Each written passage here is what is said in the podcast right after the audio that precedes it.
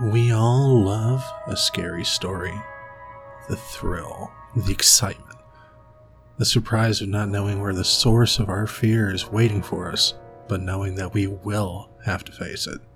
It can fill us with a rush just as often as it can leave us feeling uneasy. Like we too could become prey to some unforeseen terror around any corner.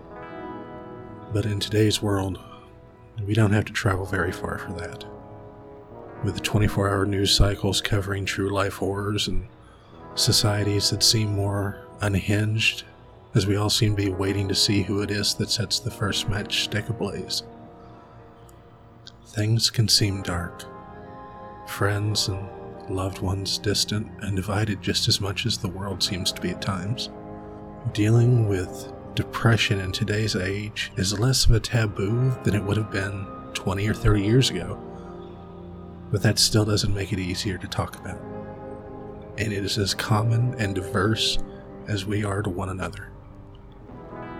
Some days things can seem alright.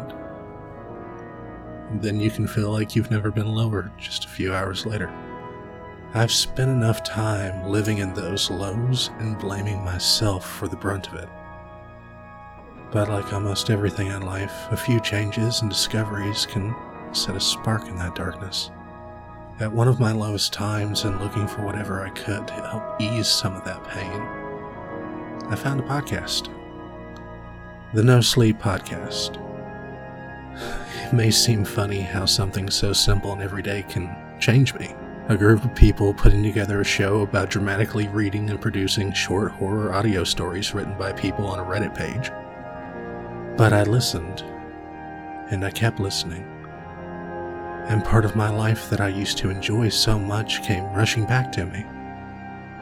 I grew up with horror, from watching reruns of the classic Hammer films on television to going to the movies with my mother and seeing the beauty and terror that came from those thrills. Staying up and looking through my sister's horror anthology books from Stephen King to Goosebumps, I loved it all. Things got better. Some days would be better than others, but I had one of my lifelong passions back. And for the time, that and my close friendships and family kept me floating. Started seeing a doctor and I started managing my anxieties in a way that I didn't know I could pull off. I thought about how great it would be if I could do something like those no sleep guys. Help share some of my interests with friends and newcomers. But that's not who I was that idea started to seem just like another wayward dream to keep me awake at night thinking about how I wasn't special like all of them. I knew that whatever it was they had, everyone else had, was something that I didn't. It took another show, funny enough, to make me rethink that myself. I found the guys over at King Falls AM and their show about a couple of friends working a late night radio station and the interaction with not only them, but their extremely welcoming fan base made me think that even if it doesn't work and this doesn't really go anywhere, maybe I should try again for myself, if for no one else. So, here we are.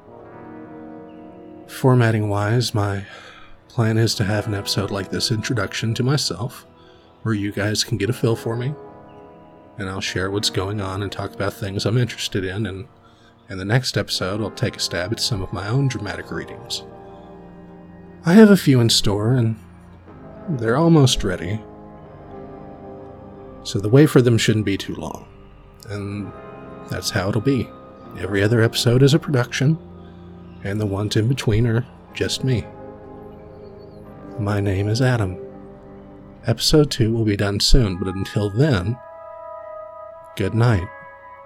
And next time, we'll share some nightmares.